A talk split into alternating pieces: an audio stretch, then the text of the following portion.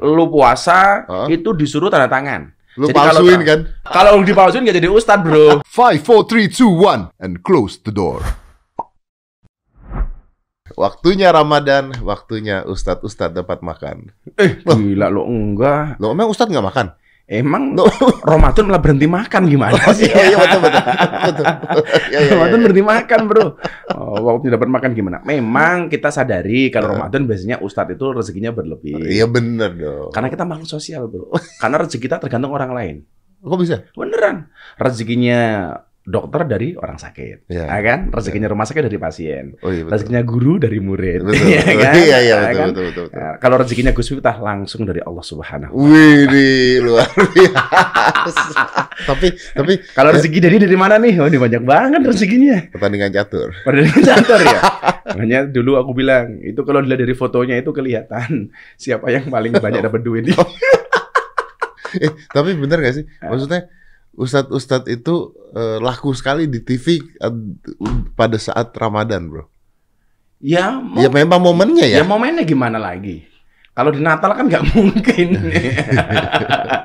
ya karena Ramadan orang kemudian mendadak religius kan, Oh, mendadak mendadak religius. mendadak religius, Oh. maka kemudian banyak ustadz yang kemudian dibutuhkan oleh masyarakat. Oh, karena ada peristiwa mendadak religius. Ah, peristiwa mendadak religius yang tadinya jangan jangan hanya ustadz bro, Hah. toko-toko busana muslim semuanya mendadak kaya. Bro. iya. Kan kalau kalau datanya Ramadan tuh biasanya tanda-tandanya apa sih? Apa? Dimulai dengan orang selfie pakai mukena, itu kan? Oh, iya mulai di masjid mulai banjir orang selfie pakai baju muslim, mulai banyak iklan sirup. Oh, iya. Terus sebentar lagi ada itu yang bilang alhamdulillah puasanya lancar. Oh iya iya iya. itu kayak ini captionnya tuh begitu ya. Captionnya begitu. Alhamdulillah puasa lancar. Nah, puasa lancar. Nah, kalau gue sederhana.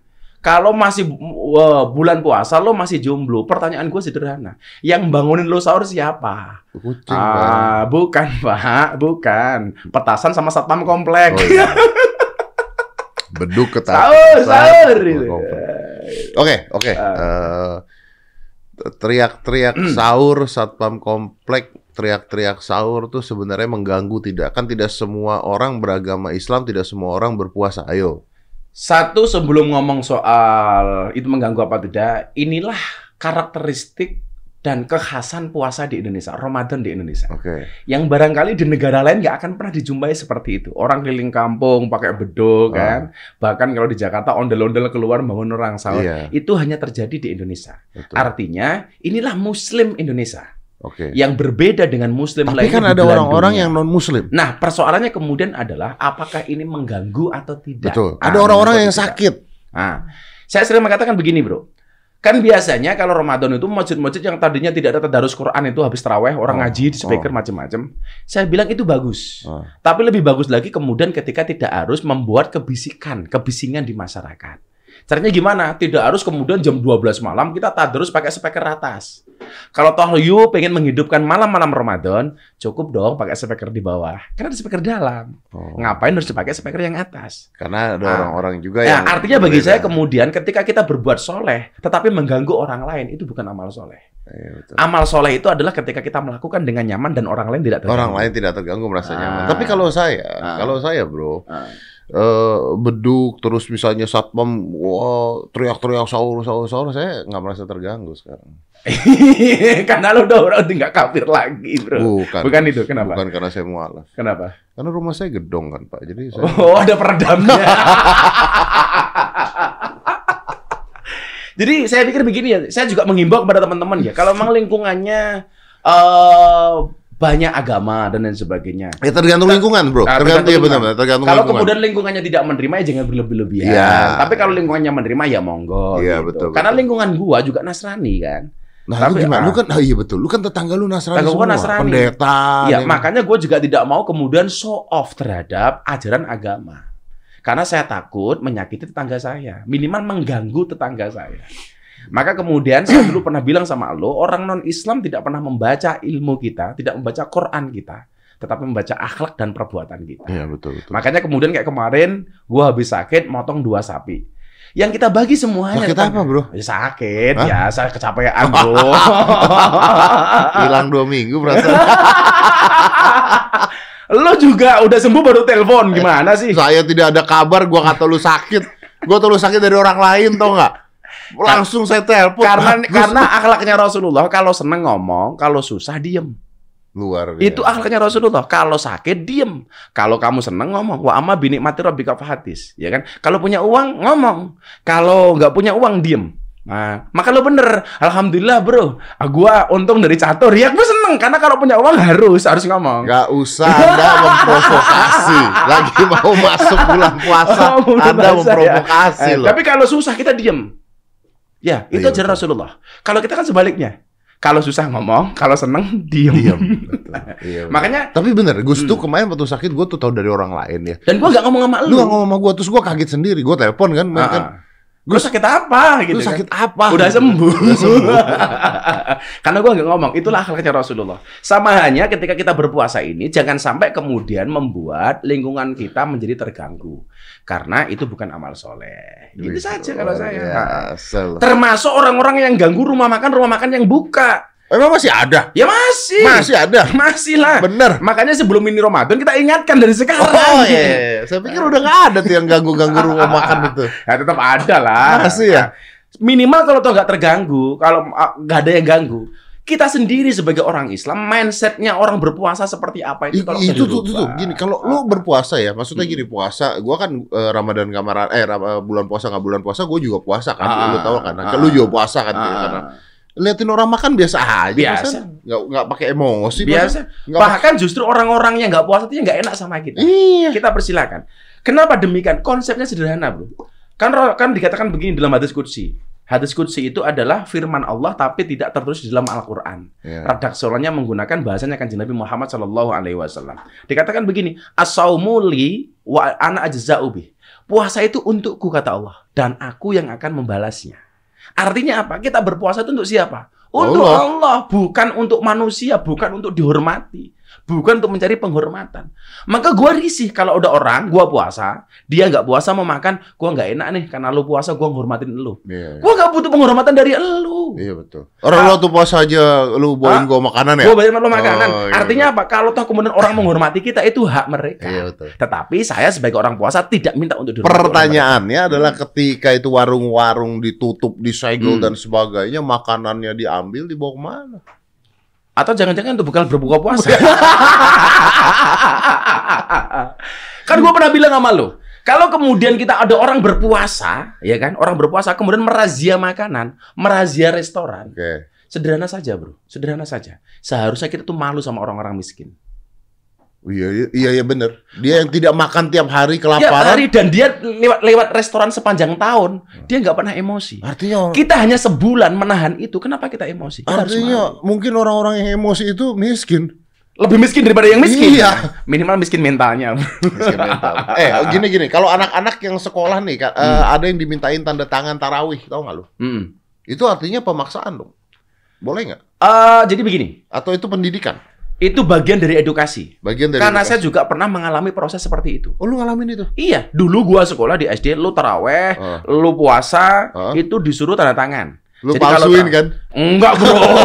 kalau dipalsuin nggak jadi ustad, Bro. Iya, Jadinya kayak lu. Bagi saya itu bagian dari edukasi. Dari edukasi. Tapi jangan sampai kemudian membuat siswa ini terbebani. Artinya apa? Butuh dipahamkan dengan clear. Apa sih tujuannya gitu loh. Oke. Nah, jadi kan begini, anak kecil itu kan bu- bu- belum punya kewajiban untuk berpuasa. Hmm. Kan ada tiga golongan yang kemudian dia tidak dibebani untuk syariat Islam. Rufi al qalamu an salasin. Ada hukum itu tidak berlaku bagi tiga orang. Yang pertama adalah anak kecil sehingga dia balik. Itu nggak puasa nggak ada masalah. Kalau toh kemudian kita berhasil membimbing anak kita puasa, yang dapat pahala siapa? Orang tuanya.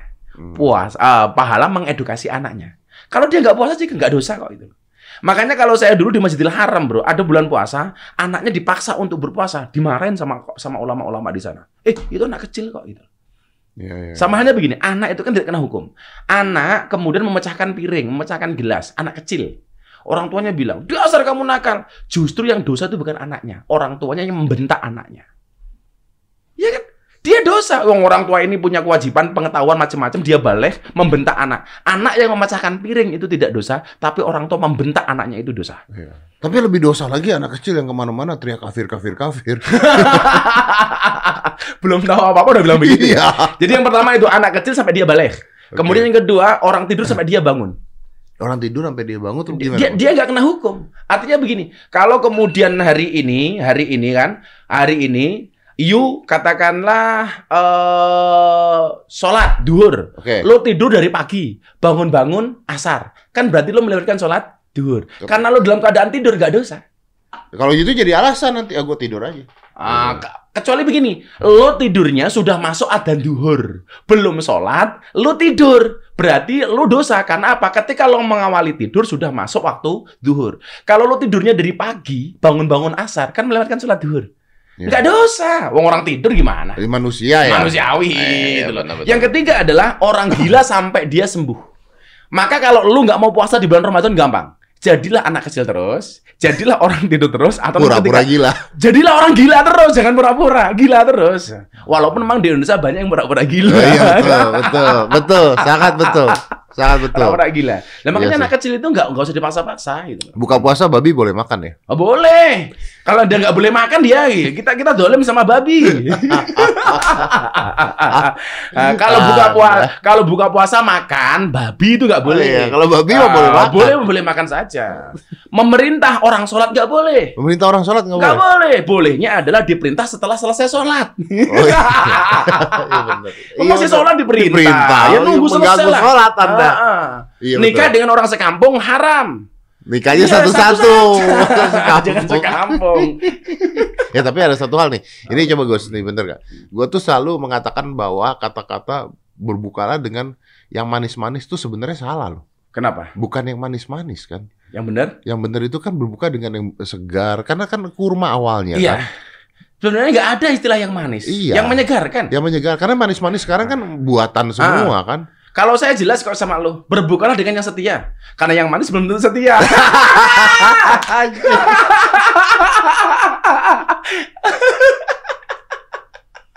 yang manis belum tentu setia, bro. yang Gitu loh. setia bisa dimanis-manisin yang lah ya. setia bisa dimanis-manisin Iya, gitu loh. iya, iya. Jadi yang menyegarkan saja itu loh. Ya itu kan pinter-pinternya orang jualan iklan sirup. Bener. Karena banyak orang yang katanya abis puasa bukannya tambah kurus tambah gemuk. Iya karena begitu lu buka lu makan gula banyak banget. Jadi orang berpuasa itu, itu biasanya kita makan pertama kali namanya takjil, takjilan kan. Ya. Kalau di masjid atau kita di rumah itu kayak minuman atau gorengan macam-macam. Takjil itu artinya adalah menyegerakan untuk berbuka puasa. Artinya ketika datang waktu maghrib, jangan ditunda. Hmm. Inilah perbedaan antara sahur dengan berbuka puasa. Kalau berbuka puasa itu disunahkan langsung menyegerakan, maka namanya takjil, segera. Jangan ditunda. Mentang-mentang lo kuat, ah gua nanti puasa ah, buka puasanya jam jam 8 malam, nggak boleh. Langsung saja takjilan. Disegera. Tapi kalau sahur itu disunahkan di akhir waktu, mepet dengan adzan subuh. Oke. Jangan di awal. Kenapa kita harus sahur? Fa inna fis sahuri barokah karena dalam sahur itu ada berkahnya. Gitu. Tapi kan maksudnya gini, kalau misalnya buka puasa, ah gue makannya nanti aja jam 8, tapi gue batalin dulu pakai minum, boleh dong. Ah, ah. boleh nggak apa itu kan maknanya berarti menyegerakan berbuka Iya, pokoknya membatalkan termasuk dengan air Iya. yang dimakan apa terserah termasuk katakanlah berbuka puasa dengan jima kepada istrinya boleh boleh saja begitu mau buka puasa Allah Akbar wajar boleh bro tapi bagi yang punya istri kalau Iya. lu nggak boleh bunda kesian. jadi gimana daripada lu nggak punya pasangan malam jumat bikin status malam sunnah rasul sama siapa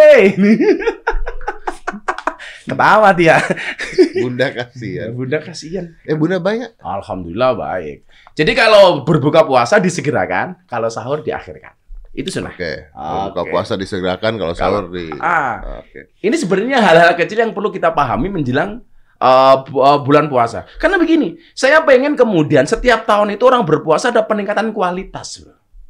Jangan sampai kemudian puasa yang setiap tahun hadir itu hanya menjadi sebuah formalitas. Ah, puasa lagi nih. Tapi nggak ada peningkatan, nggak ada upgrade soal apa, soal keimanan, soal pengetahuan dan lain sebagainya. Contoh begini, hadis yang paling sering digunakan dengan sangat familiar di bulan puasa itu apa? Tidurnya orang berpuasa adalah ibadah.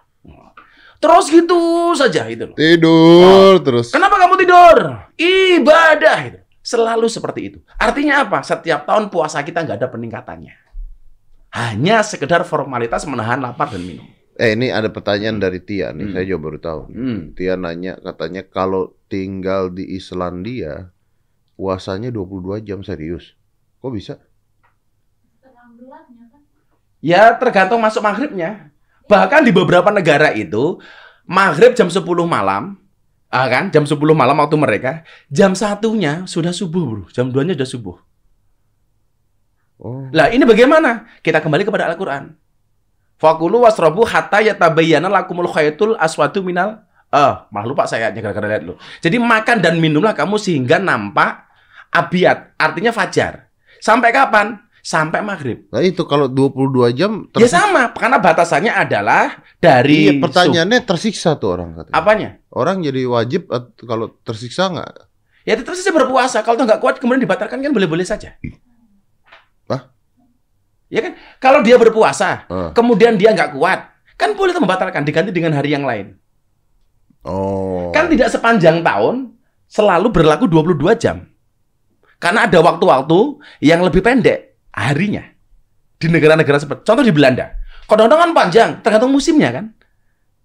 Kan orang berpuasa itu Bro ngerti banget sih soal Belanda. kan emang ada apa sih dengan Belanda? ada apa-apa. Film, film. Oh, film. Iya. Jadi kita hadis ayatnya tadi begini supaya dia tahu. Wakulu wasrobu hatta yatabayyana lakumul khaytul abyadu minal khaytil aswadi minal fajar. Artinya apa? Makan dan minumlah kamu sampai muncul tuh fajar pagi. Cara sederhananya begitulah. Sampai kapan? Sampai waktu petang maghrib. Hmm. Nah, di Eropa itu kan macam-macam bro. Di belahan dunia yang lainnya ada yang panjang, ada yang pendek. Iya betul. Lah kaidahnya itu bukan masalah panjang atau pendek. Bukan jam Ah, berapa bukan, jam bukan ya? berapa jamnya, Oke. tetapi ayat tadi, Ya. ayat tadi.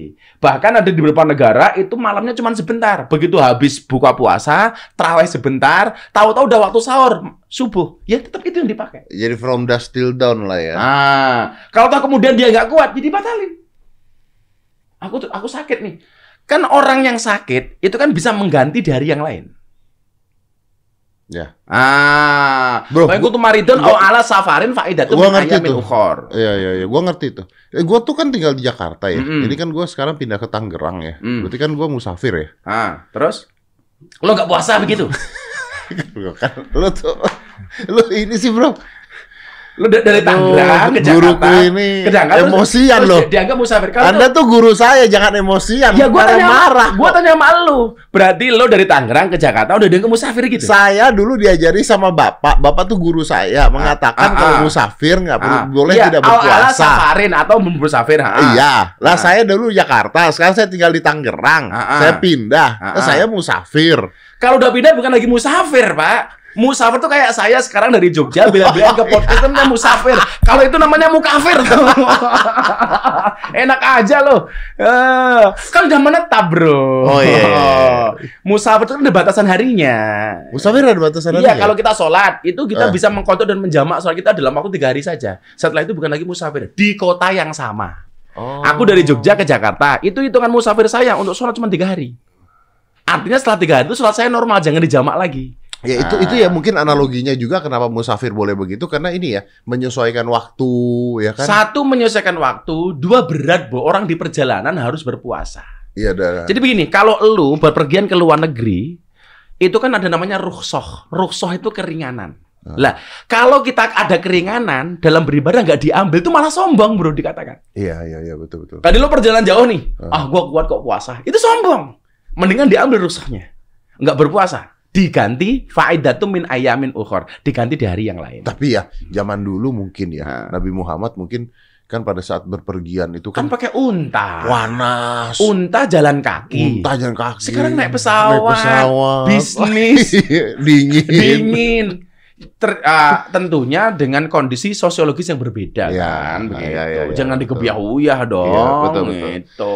Nah, ini juga banyak orang yang sakit mah katanya kalau berpuasa. Sebenarnya tuh ya sakit mah kalau berpuasa tuh tergantung dari terakhir kali Anda makannya apa juga tuh. Kalau misalnya Ah. Anda makannya Kalau sahur umpamanya kebanyakan yang kebanyakan dimakan yang dimakan tiba-tiba kaget, Ah. kebanyakan kadang-kadang kita digestnya tuh kurang bisa sakit mah gitu. Ah. Tapi tenang karena kita ada promah nih. Ah, ini Ah. promah. Sekarang mah itu pro ya pro dengan mah. Artinya kalau enggak jadi dong, masa pro dengan mah? jadi begini, kenapa pro mah? Pro dengan mah. Artinya kalau dia punya mah, minum pro mah, ya jadi ngepro nggak sakit. Makanya namanya pro mah. Eh, kalau saya kan begini bro, man farika bidukhul Ramadan haramallah jasadu ala niran. Barang siapa bergembira dengan datangnya bulan Ramadan, Allah mengharamkan jasadnya tersentuh api neraka. Tentunya berarti perlu kita siapkan kesehatan kita Betul. menjelang bulan puasa. Betul, betul. Karena sekarang nih ada promahnya cair ini. Ah. Promah cair botol varian baru. Dia kerjanya lebih cepat ya. Punya rasa min seger nggak bikin enak. Jadi Anda kan biasanya kalau lagi puasa tuh ngelihat orang enak gitu. Hmm. kalau ini dia rasanya nggak bikin enak. Terus ada gelas taker nih.